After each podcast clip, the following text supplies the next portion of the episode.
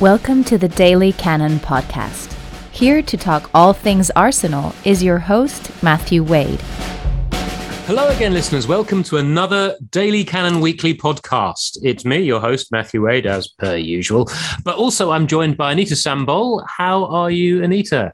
Hello, hello, Matthew. It's really good. It's sunny day here in Croatia.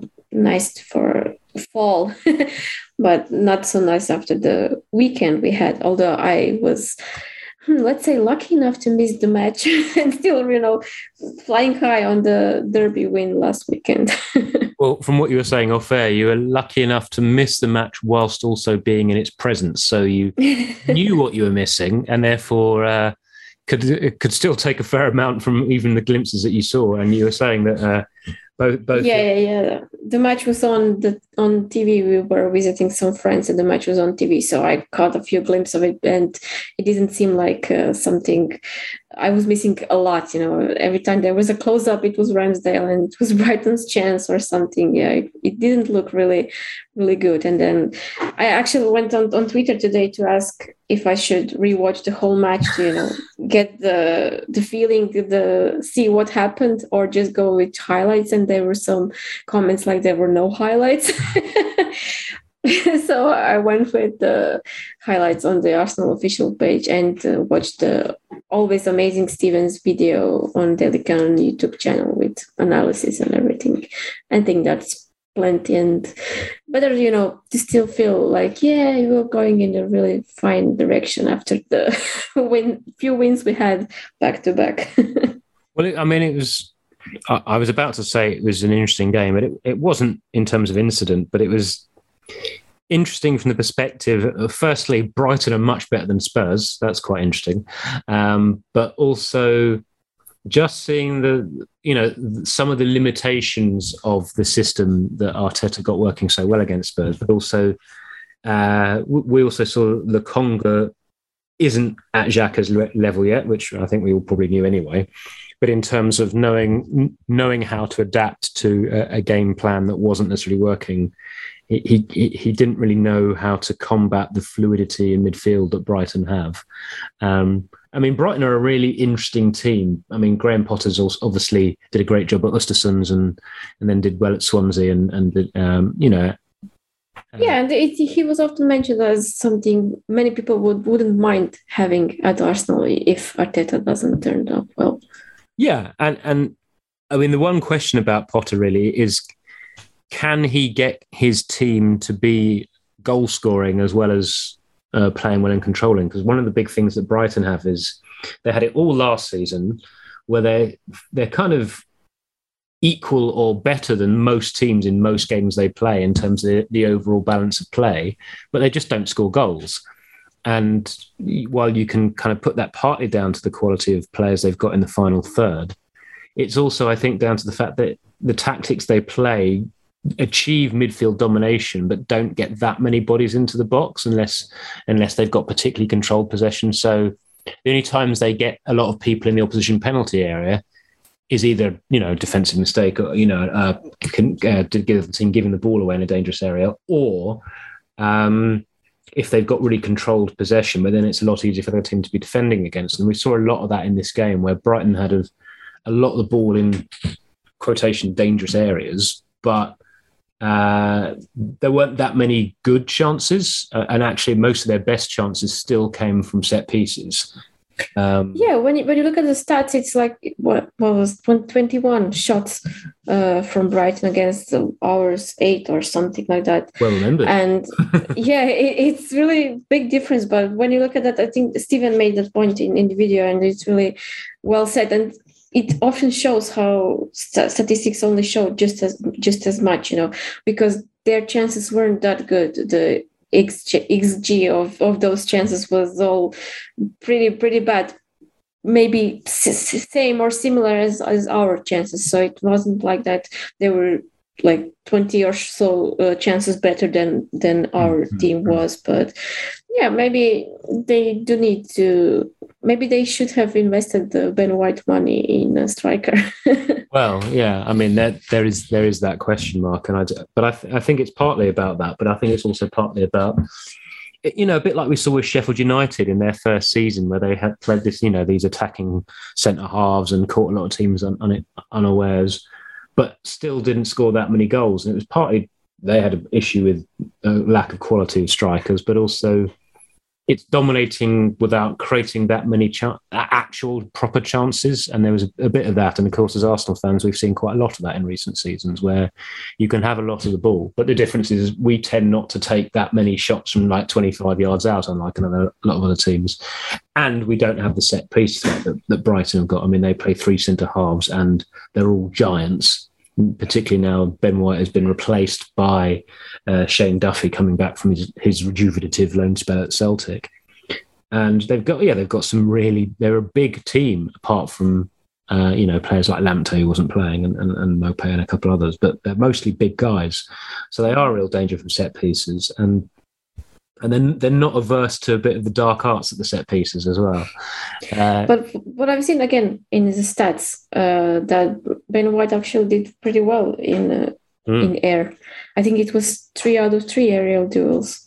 Yeah, uh, well, I mean, he wasn't too often having to be the one competing at set pieces of those players, but was, mm. he did win a cup uh, a header from from a corner very dominantly, and he he's growing into his confidence in that arena, I think. But I thought he was he was one of our three best players in, in the game. I thought he looked really comfortable, actually, despite I thought it was as good a game as we've seen from him, and it might have been partly who he was up against or the the balance yeah, of the game. Extra motivation. yeah, or uh, but also you know Brighton not having that same quality in the penalty area as some of the other recent opponents might do. Um, but he looked extremely comfortable throughout the game, despite the fact it was a game in which the team didn't look comfortable. Mm-hmm. Uh, uh, there was a lot of sort of five out of ten performances, but he he was one of uh, three or four that that went above that for me. yeah, I've seen uh, him, uh, Ramsdale, and Emil Smith Rowe that were uh, outstanding out from the rest of yeah, the team. Yeah, I'd say that. I'd say that and and and possibly Gabriel as well. Um, they mm. those were our best players in the match. Um, others were either, I mean, our midfield couldn't get hold of Brighton's midfield, um, and it's partly because Brighton do something quite interesting where they play. Uh, that they play players who are comfortable centrally in wide areas as well. So there's a lot of kind of positional rotating, um, but it's clearly they're clearly very well drilled at it. Um, and, and, we didn't really know how to combat it, particularly as they align that with really, really good pressing. Um, and yeah. you know that's been something we've we've struggled with at times for years now. And, and of course, if you're up against a coordinated press and you've got a team that doesn't really have a coordination together, really beyond like a handful of games, then that's quite a challenge. Do you think that the starting lineup might different starting lineup in the front might have changed it. I, have seen some comments like perhaps this was a great match for Pepe to get more chances, and perhaps Lacazette would have been much better than Aubameyang because of his hold-up play and all of that. Maybe well, a mistake. I, well, I can see why people would say that. It it, it is that kind of uh, but it's that kind of guessing game with which is going to be more effective because we saw when Lacazette came on, we were knitting things together a little bit better in the final third. And, and we all know he's that's more of his game than Aubameyang. Aubameyang can link if it's a transition break play, but he can't link if there's if there's people back, um, or as, as effectively. But at the same time, you know, Aubameyang was marginally offside for being clean through one on one, you know, and, and yeah. he offers that pace. And Brighton were playing quite a high line, so I could see the sense in Aubameyang, but the problem is we didn't get enough control in midfield to be able to spring him in those places. So in retrospect, I think you know maybe Lacazette would have been the better option. But maybe even if he came on a bit earlier, something that I ah. always mention with Arteta in game management. well, it was it was one of those ones where, yeah, watching the game, it was kind of working out we knew that a change was needed. It was working out what the change would be and when, not just in terms of second guessing Arteta, but also what what what would be the most effective. Was quite a hard call because the players that you had on the bench that could potentially change things were probably players that you'd bring on to take off other players you'd probably quite want to keep on the pitch because of their potential to change things. Mm. In the end, taking Ødegaard off and moving Smith Rowe central uh, was very sensible for me. I think that was that's exactly what I'd have done because Ødegaard was just he just couldn't get the get on the ball in the game, and and, and when he's yes, Stephen mentioned that in the video that he didn't know what to do. yeah, and because of that, that obviously limits his effectiveness because yeah regardless of his his pressing, it's much harder as a as a one striker and a, and a number ten to successfully press three centre halves. You know, it is just much more difficult, and Brighton really exploited that. Um, so our attempts to press from our front two, there was plenty of effort, but it wasn't achieving anything because just of the way that Brighton was set up. Um, but also, it was a heavy, quite heavy pitch with all the rain, and and there was. It was clear that we were only going to get our chances in transition than breaks, and therefore more pace on the pitch. I think was, you know, the way the rest of the team was set up. Then we kind of had to go further in that direction because uh, there wasn't the balance to go the other way. I think, and, and I think Smith Rowe was good when he went central as well. Um, you know, I thought I, I, thought certainly in an attacking sense he was our best player by some distance. Um, and Lacazette had a good, good season so far. Yeah, yeah. I mean, a little bit rusty the first couple of games, but he's certainly looking like the number ten shirt isn't proving too heavy for him. um, uh, and rightly is getting a lot of praise and actually uh, he's probably outshined Saka in, in, in, two or three of the games so far this season. Yeah, definitely. Out of the two, he, definitely has a but, but better season. I mean, I I had the impression that Saka was still a bit, perhaps you know, not not in it completely after everything that has been ha- happening during the summer and all, which is totally understandable. So yeah, and now well, hopefully it's not a big injury, just just big enough to miss the international break, if I may say so. well, I, I, I, believe that Arteta has come out and said that there's basically no concerns there. So um, yeah, I think he said he will have checks, but he was walking, so it's okay. Scientific there. There you go. he can't be hurt. He's walking. Yeah. Um, yeah, yeah. I mean, it was a really difficult game to try and like what I found quite impressive about Brighton is even sort of watching for the removal of a screen, it was quite hard to see to be confident about what Arsenal could change to be more effective, other than just you know moving the ball more quickly and and and um, you know perhaps changing the balance in the midfield a bit. Um, but you know, you, there's some games you know you can watch, and it's, it's what the problem is and, and, you can we can all come up with five solutions how to how to maybe change things. But this was one where it was it, I, I, had sympathy for Arteta because I I wasn't sure myself that I was confident in knowing what to do to to change it. Um, I mean, they are.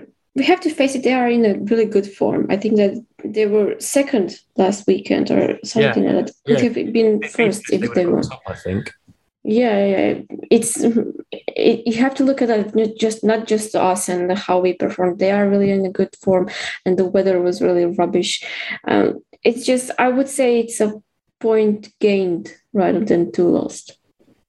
Yeah i mean it, sort of going into the match i, I thought we would we would win but that, then uh, i hadn't sort of seen enough of brighton to recognize that they've actually got better under Potter than they were last season. I thought they were much the same thing.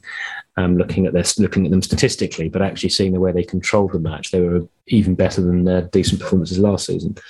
Um, so yeah, I, I, I was happy enough with with the result. I wasn't too disappointed. Uh, ultimately, it still keeps the unbeaten run going. It's it's a it, it's a tricky game. If Brighton keep their players fit, they're going to be a difficult opponent for a lot of teams, even though they're a bit toothless up front at times. Um, so, I mean, you know, as always, it's the end of the season. It tells you it tells you if it's a good result, but certainly what we've seen so far, getting stuffed by Man City seems less less terrible than it might have done. And and as I said at the time, losing to Brentford was not nearly as with half a team it was not nearly as embarrassing as other people interpreted it. You know, Brentford good side. Yeah, and I mean, it's it was a, it wasn't that similar, but you know, in this in a feeling similar match to this one against Brighton as it was against Brentford, and we lost that one, and we lost a few similar to uh, to Brighton last season. So it's kind of an improvement if you would.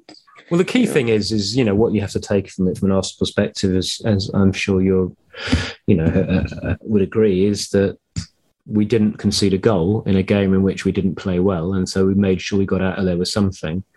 And yeah. actually, you know, Brighton didn't have, you know, glaring misses. They had, you know, one or two that perhaps they'd want another go at, but um, our our back line, certainly our centre halves and our goalkeeper performed very well. Tomiyasu actually had a bit of a rough time of things. Uh, you know, having been anointed by the fan base as the the, the new Bacary Sagna.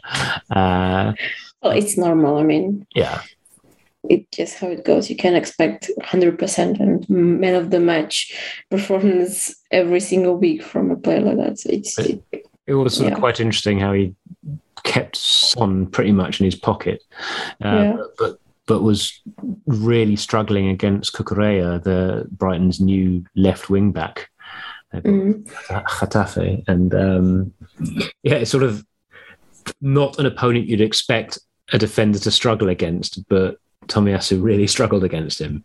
Uh, and uh, I mean, Cucurella is a player that I've I'd seen before and was was you know quite liked, but you know is not quite the level, but for for our aspiration. But I thought it was a good good signing from Brighton. But I didn't know he was as as good as I saw the weekend.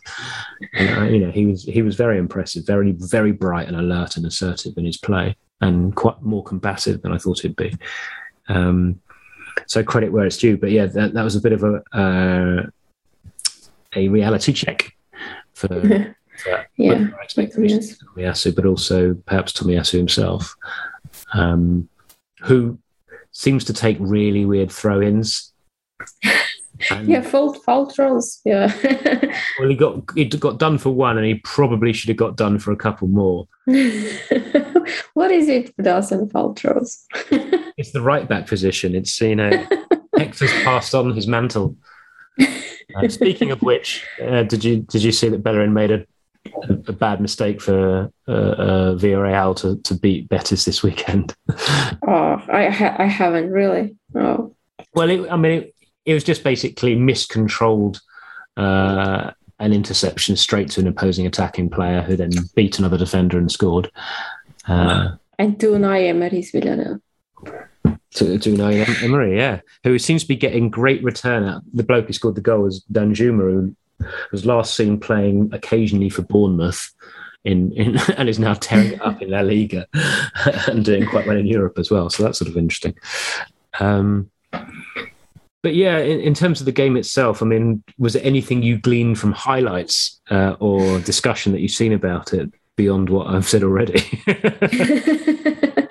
No, I think we touch up on the main points. Still showing that Ramsdale really is a fantastic signing from the this summer. I was doubtful because of the high price and all of that, but I mean, now all those clean sheets that he, he keeps keeps having. Obviously, the defense also helps, but just seeing on the highlights, I think that uh, Leno wouldn't be able to stop some of those shots, especially those that late one in the second half. Uh, there was the sort of one that was a sort of like a cross that he palmed out almost. Was that? I think so. Yeah. Yeah, really. That's a different sort of mindset of goalkeeping that because that's to do with Ramsdale's aggression to come for kind of balls across the box, which Leno doesn't have in the same way. I think. Yeah, I, I keep liking him more and more every every match. Just you know the performance he puts in and the the character that he brings to the team as well. So really, really happy with the with that signing and the rest. I mean, I hope I, uh, Gabriel lost lost his two teeth. I think. Yeah, yeah, two. Yeah. yeah, but fixed them right away. I, I saw on Instagram. oh, he was his dentist said that he was really brave okay he went to the dentist yeah but i mean other than that as i said i think it's a point gained against a team in form and on a really in in bad circumstances uh, when you think when you see the weather and all of that and uh, something to build on after the international break, which is really a long one. yeah, I mean it's it's it's important to keep the unbeaten run going, and um, I mean just on Ramsdale, I presume the highlights you saw the bit where he kind of slightly dropped the ball when it was, uh, and then he got absolutely clattered. Yeah, I think. I mean, I mean, it happens. I think that if if the ball even went in, if it was a goal scored, I think that VAR wouldn't give it because it was obviously a foul.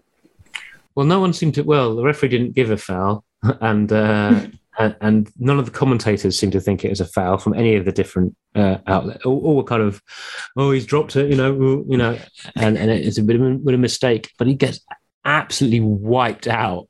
Yeah. I mean, if it's, but then you don't know this season because they're, you know, as as we saw, may possibly to our benefit last week, depending on what your opinion is, VAR is a lot more circumspect in terms of uh, not wanting to intervene too much.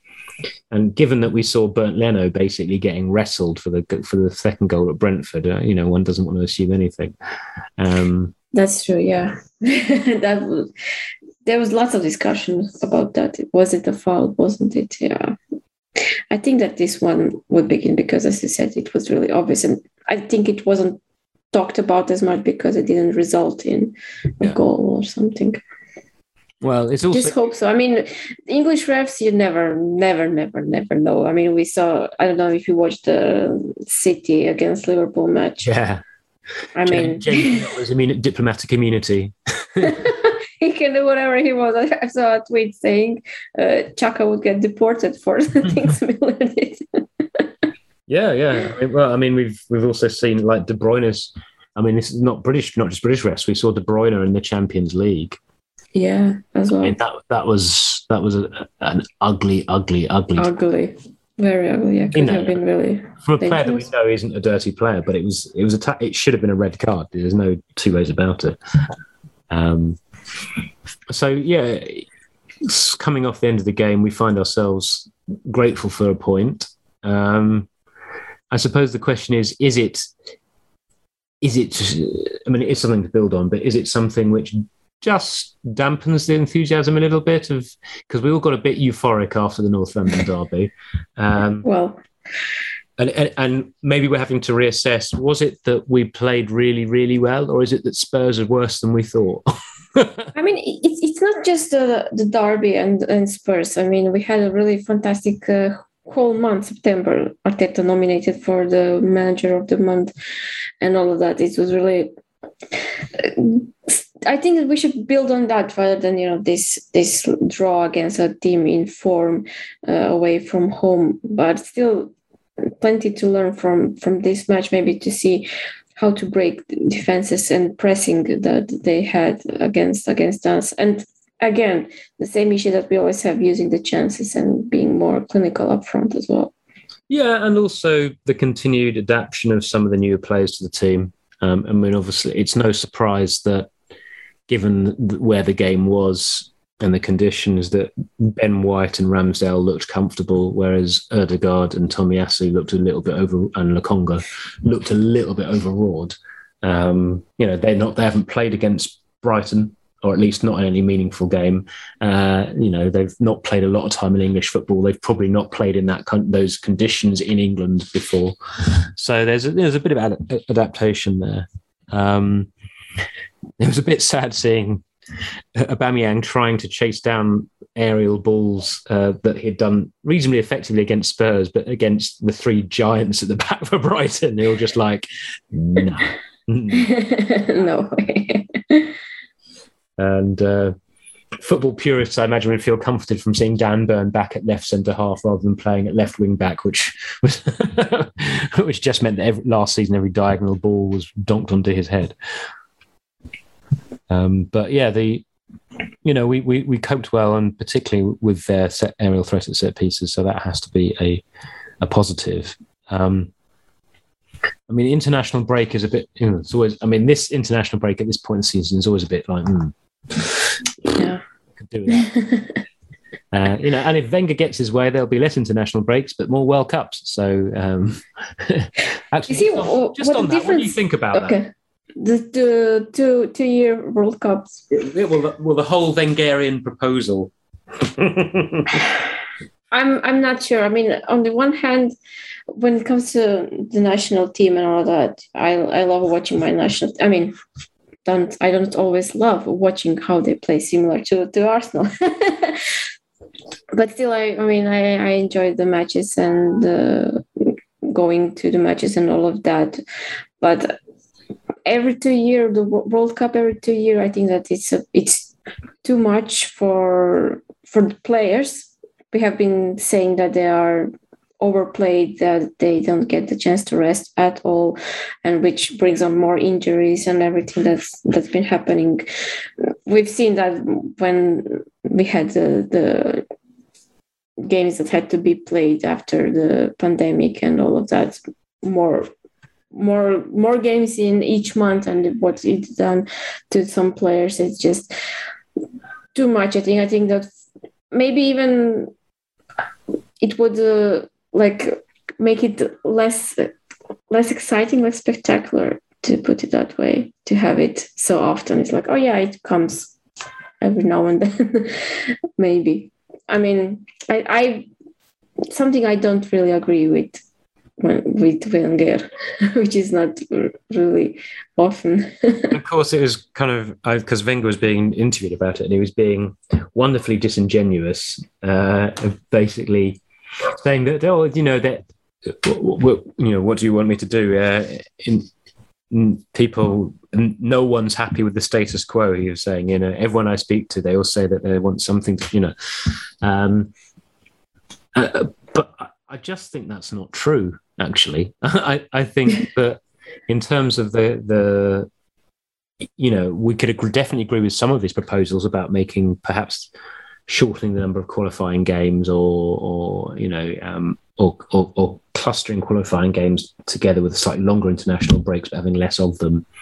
I think those are ideas that are worthy of consideration. But I, I agree with you that I think while the world the World Cup isn't just the five extra games in terms of what it does to the players, it's the pressure and the stakes and the there's a there's a massive emotional intensity in there, yeah. which, which we've seen so many times it takes players to recover from. I mean, you know, totally broke Mesut Ozil, uh, for mm-hmm. instance. Um, and and there's been plenty of players who they do you do have the World Cup hangover, particularly if your team does does well and is either disappointed late in on the tournament or or he wins it. There is still there is always a bit of a World Cup hangover for for the majority of players. Um, yeah, and pre-seasons when you think of that. Exactly. Yeah.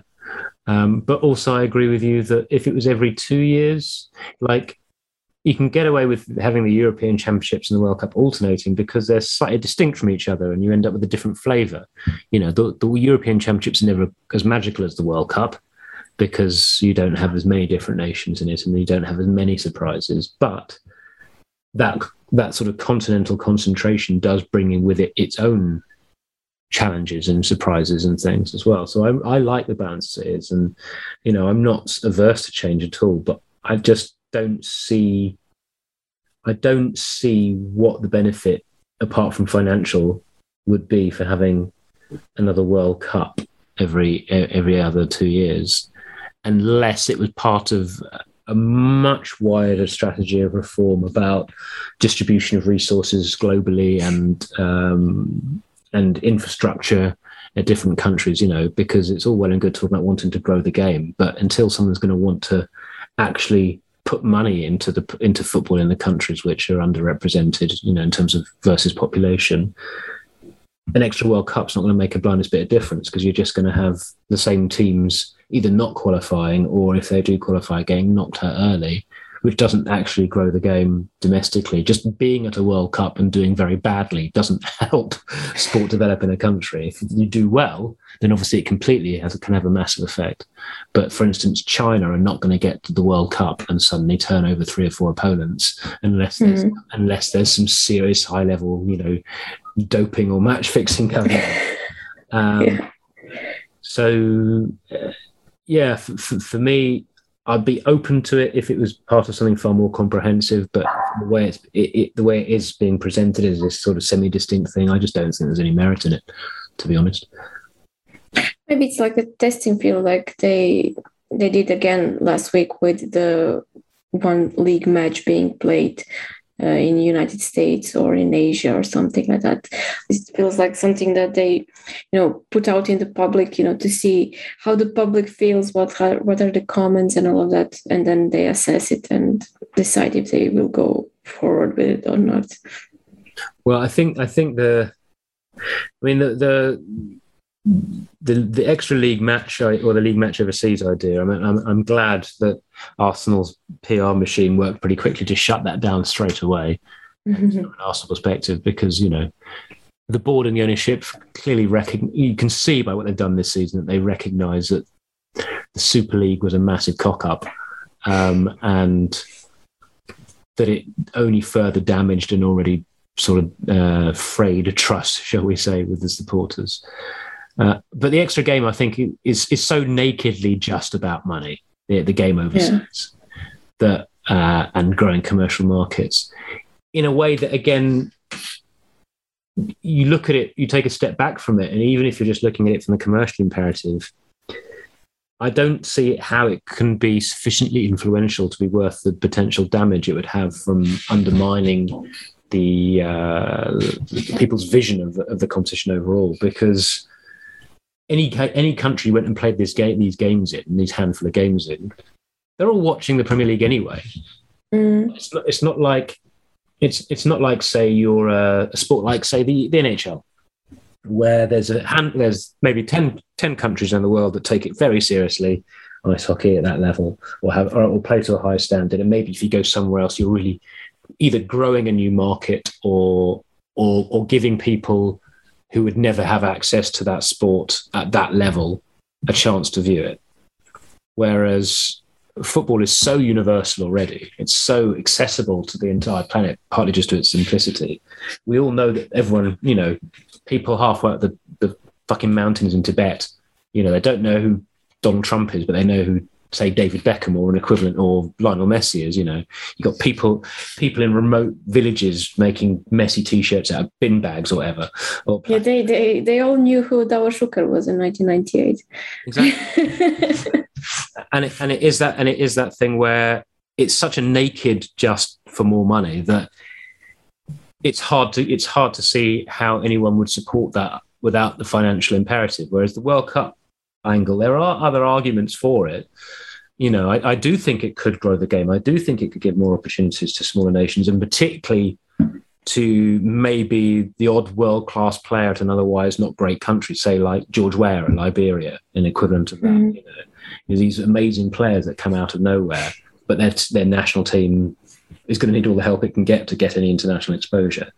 Uh, I do see merits in all of that, but but, but the, the, thinking around it's got to be more joined up for me, um, and there's got to be much more alongside a a longer term strategic investment in these other countries.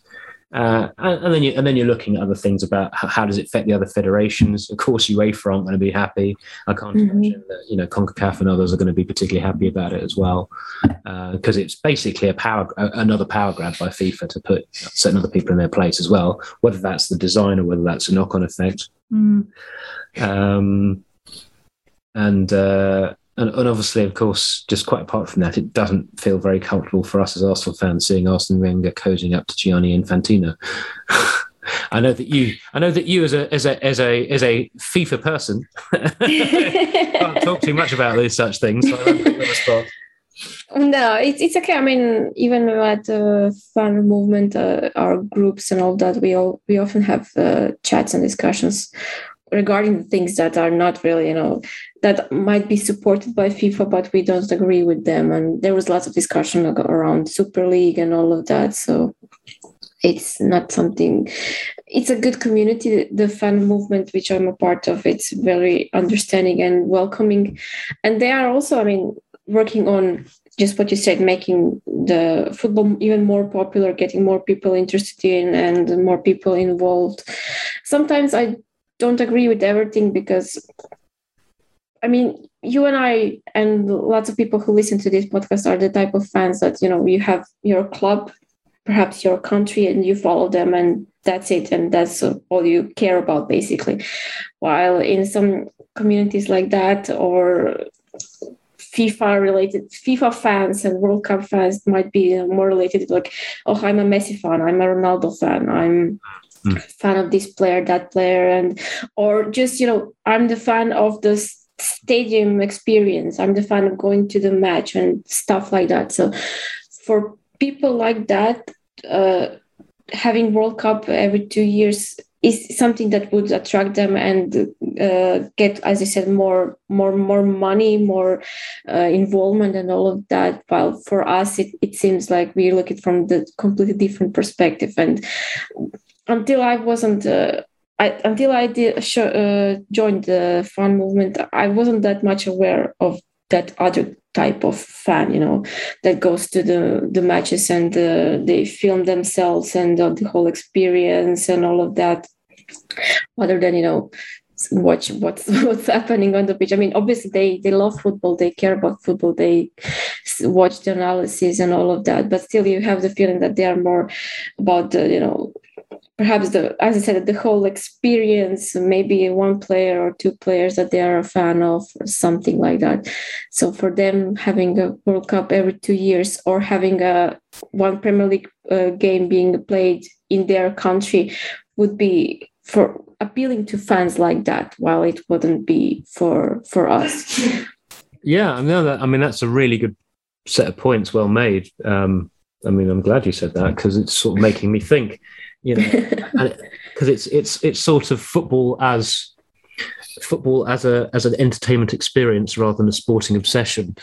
Uh, yeah, it's it's you have you think about it from a com- completely different way because we all want to be romantics you know you think football uh, like uh, the good old days and all of that and just local fans or something like that we are obviously a bit uh, above that with mm. being international and all of that.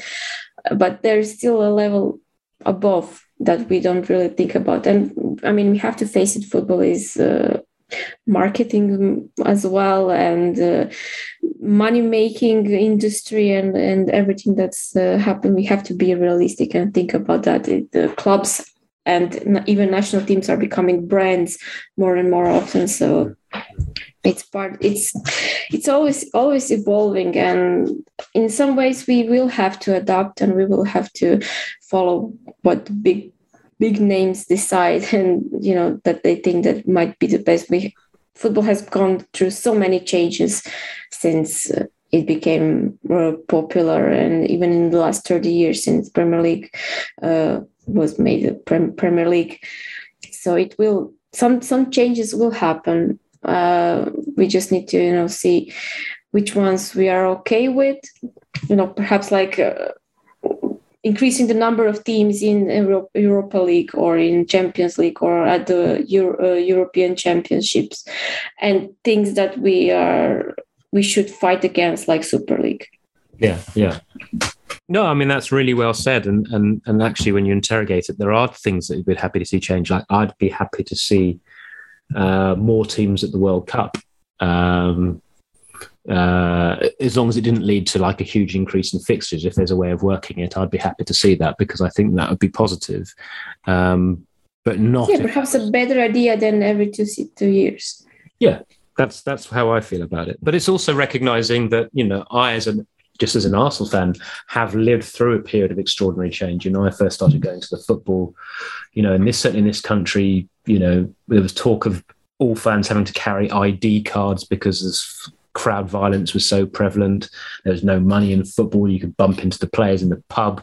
Uh, you, you, know, um, mm. you didn't, you know, the idea of having a player from overseas was like, well, you might have one or two, but they, you know, they were always the ones that couldn't weren't good enough to go and play in Italy or whatever, um, or or an equivalent. And and just the transformation since then has been so vast, and it's impossible to say that the quality of the game hasn't improved as a result. There's question marks about what the experience of the fan is, whether that's better or not. And I think that depends partly on what your starting point is.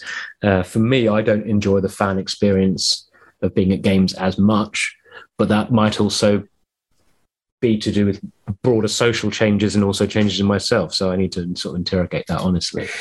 Um, and I, the, the fan experience, the stadium experience, I think it's it varies uh, from league to league to from club to club.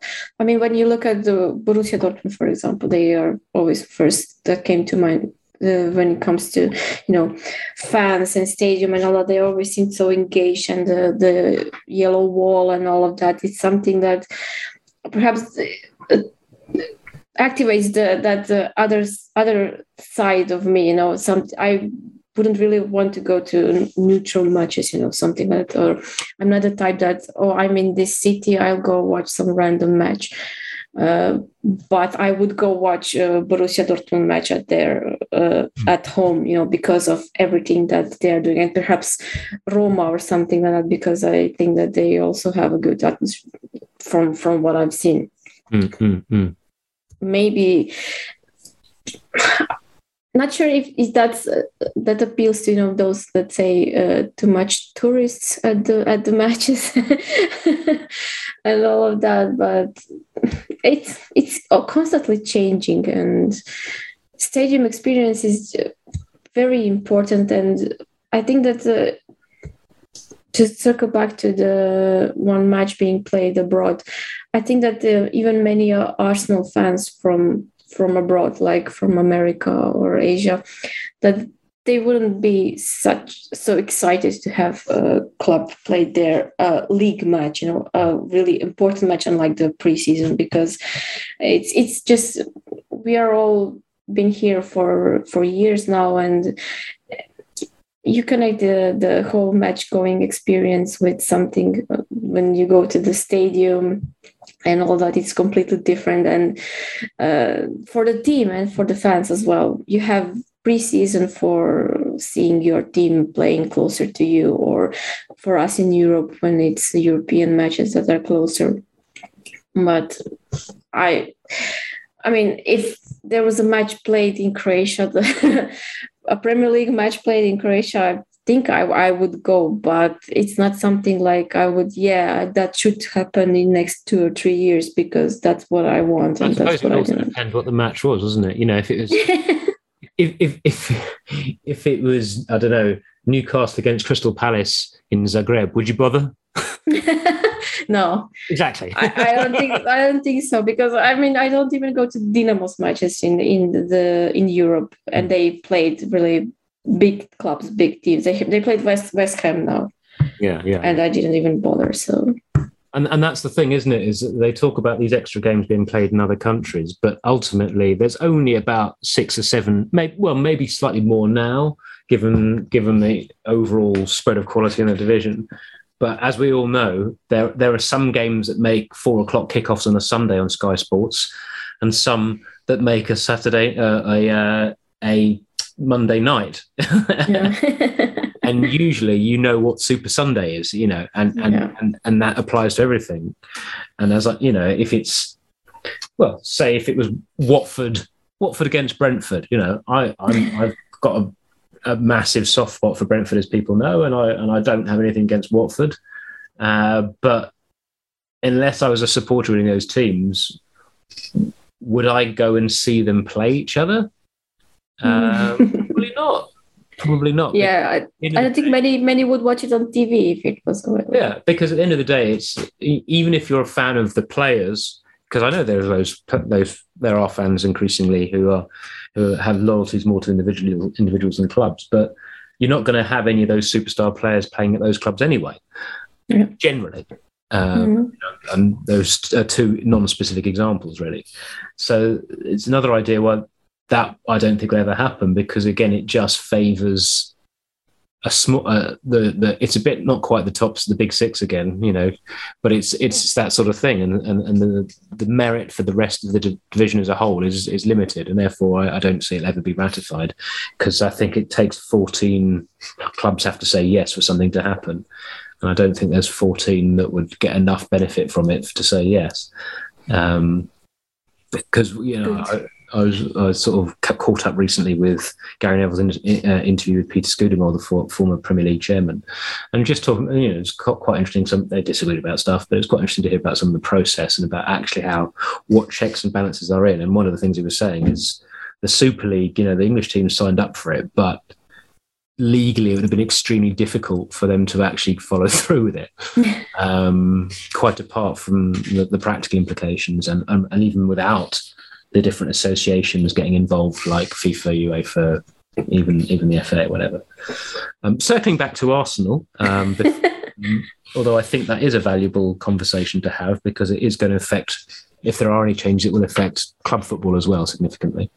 Um, it's another great great week for the women. Uh, a four 0 victory away from home. Yeah, I've seen and fantastic goal. Fantastic goals, yeah. Um, Kate.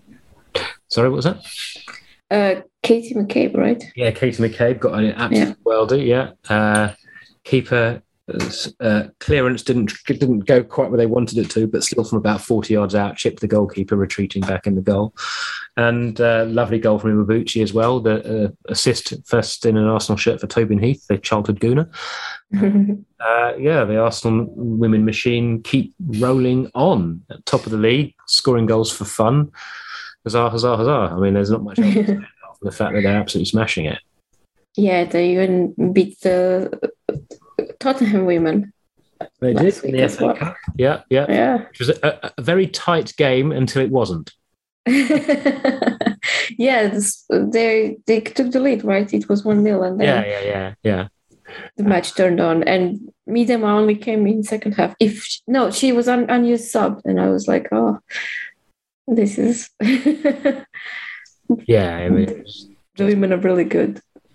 yeah, I mean, it wasn't even close. It was five-one in the end, and, and very, very comfortable. Um, yeah, uh, and, and a great opportunity for some of the the fringe players, not fringe players, people who haven't been starting. You know, the the subs.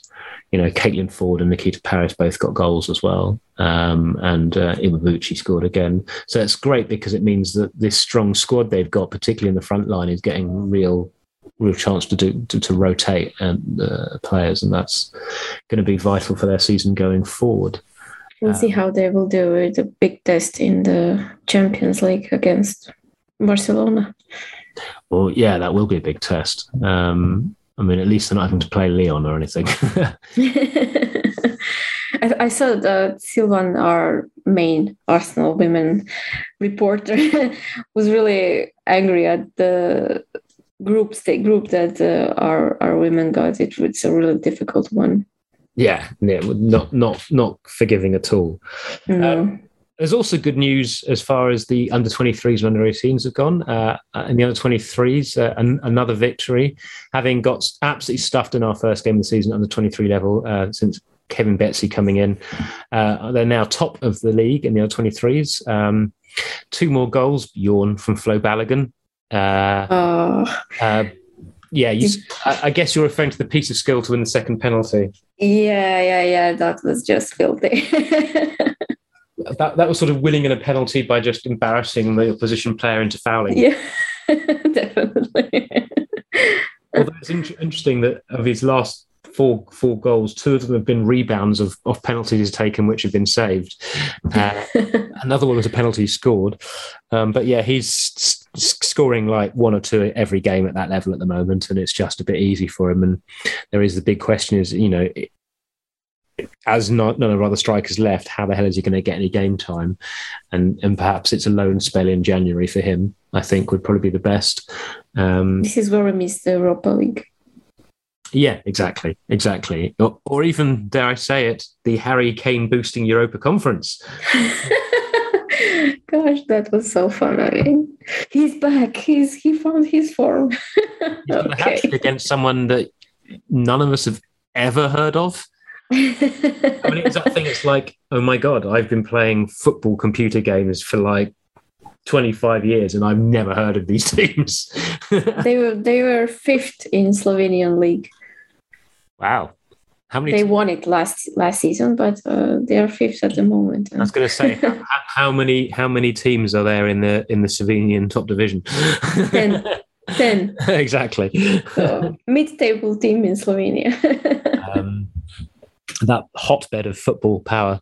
Um, but uh, yeah, so I mean, uh, there was another goal for uh, uh, Salah Ar- Arsala, who's got uh, Mhm. two great goals in the space of a week. Um, I'm not going to attempt to pronounce his full name because it's not very easy to do, and I want to hit, hit, at least hear someone uh, who can say it properly say it before I attempt to do it myself.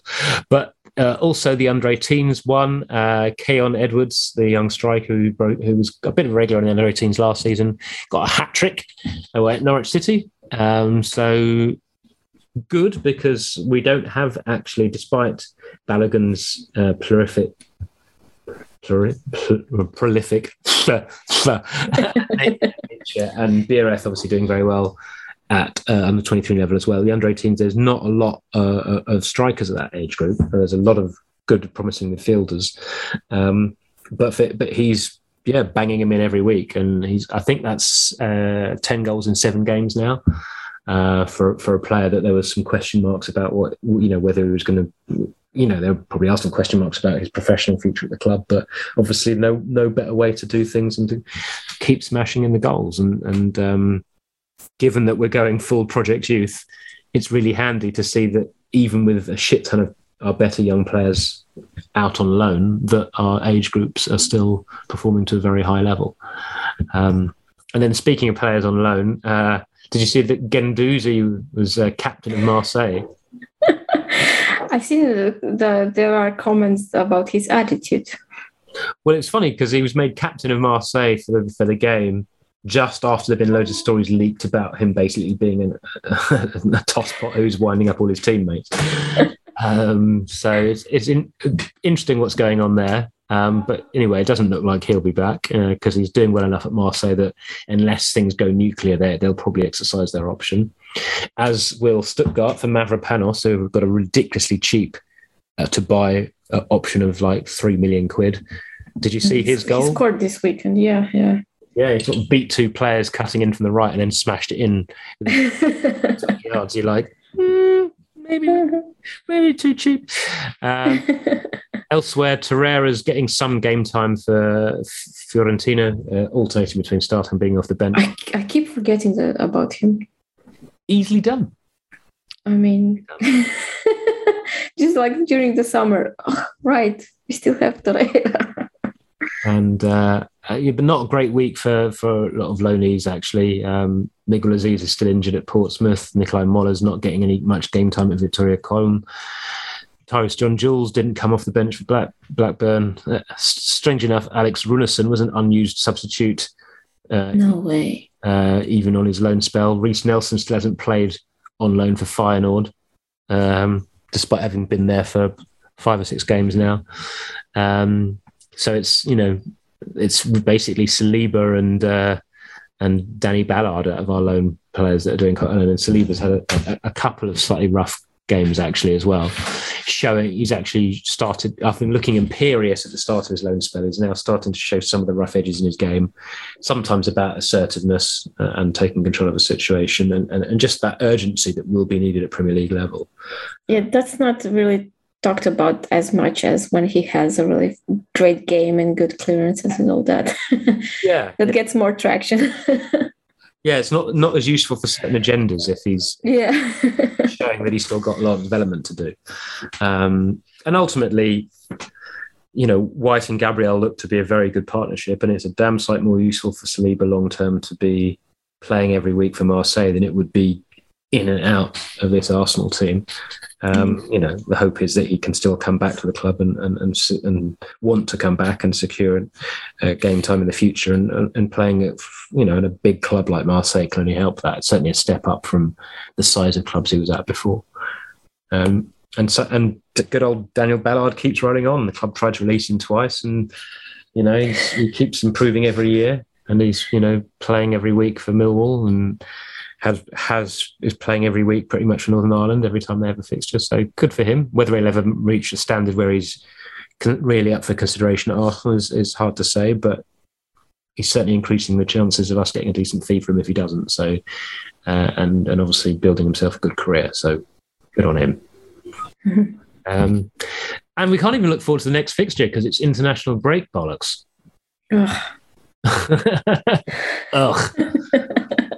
what we can do, of course, is uh, slightly laugh at Man United, uh, given, that your your beautiful man was giving you some grief at the weekend for Arsenal being a bit crap against Brighton. Yeah.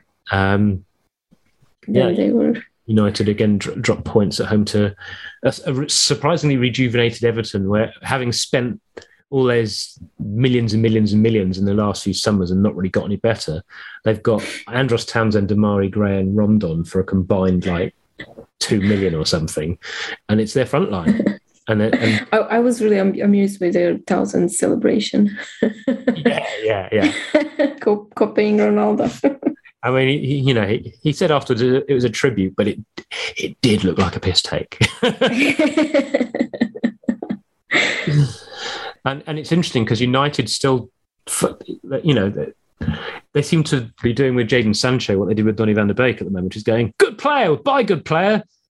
Oh, what do we do now? they bought him to play on the right when he's never played on the right, and they and they're best, and you know they've got Rashford and Martial who play on the left, and it's just sort of very just very odd. Um, yeah, Van de Beek didn't look really good uh, on the bench uh, in the Champions League. I think the camera showed him he was pissed when he was on his sub. Well, you would be, wouldn't you? I mean, he's gone from being he's gone from playing every week in the or every Champions League for Ajax and having a, you know, a couple of good tournament runs with them, to, wanted by loads of clubs, and then going to Man United and and, and then turning up and realizing they don't have a clue what why they bought him. Like they, they don't, and, and it's such a strange thing because they don't they don't play a setup that has anywhere for him. you know, there's no way he can fit into their team because they they've got their you know they've got their defensive double pivot and they've got Bruno Fernandes at number ten, and so he's like, what is he? Is he and then Lingard coming back. What is he? Is he sort of reserved behind Lingard and Fernandes? Well, great. That's two starts a season. Um, yeah, so I, I, feel sorry for the guy, uh, but yeah. that's what you get for choosing to go to Man United. Stuck it up. Um, anyway. So yeah, so we won't bother looking forward to next fixtures yet because I'll say that for next week when no doubt there'll be other things we to talk about. Uh, um, I didn't really expect to do the FIFA thing today, but hey, it's a good a time as any. And not much else to say unless there's anything else you've got that you want to get out of your brain into the world. oh, I think we covered a lot. yeah, yeah. Okay, listeners. Well, I hope that sort of roundup and then sort of semi philosophical discussion about the World Cup and stuff in the middle were at least vaguely interesting to you and that you got something out of this. Um, Anita, as always, it's been a pleasure to speak to you. Same uh, and uh, yeah, if you want to give us any feedback or if you want to ask us to talk about something, particularly as there's an international break coming up and you want us to do a bit more of a deep dive into something, it gives me an excuse to do lots of research uh, rather than spending all my waking hours looking after the baby, um, then drop us a line at Twitter at Daily Cannon and we'd love to hear from you. Um, other than that, nothing to say except for have a great week, everyone. May the weather be better uh, for you wherever you are than it currently is here um, we'll speak to you very soon. Thanks again, Anita. Bye bye.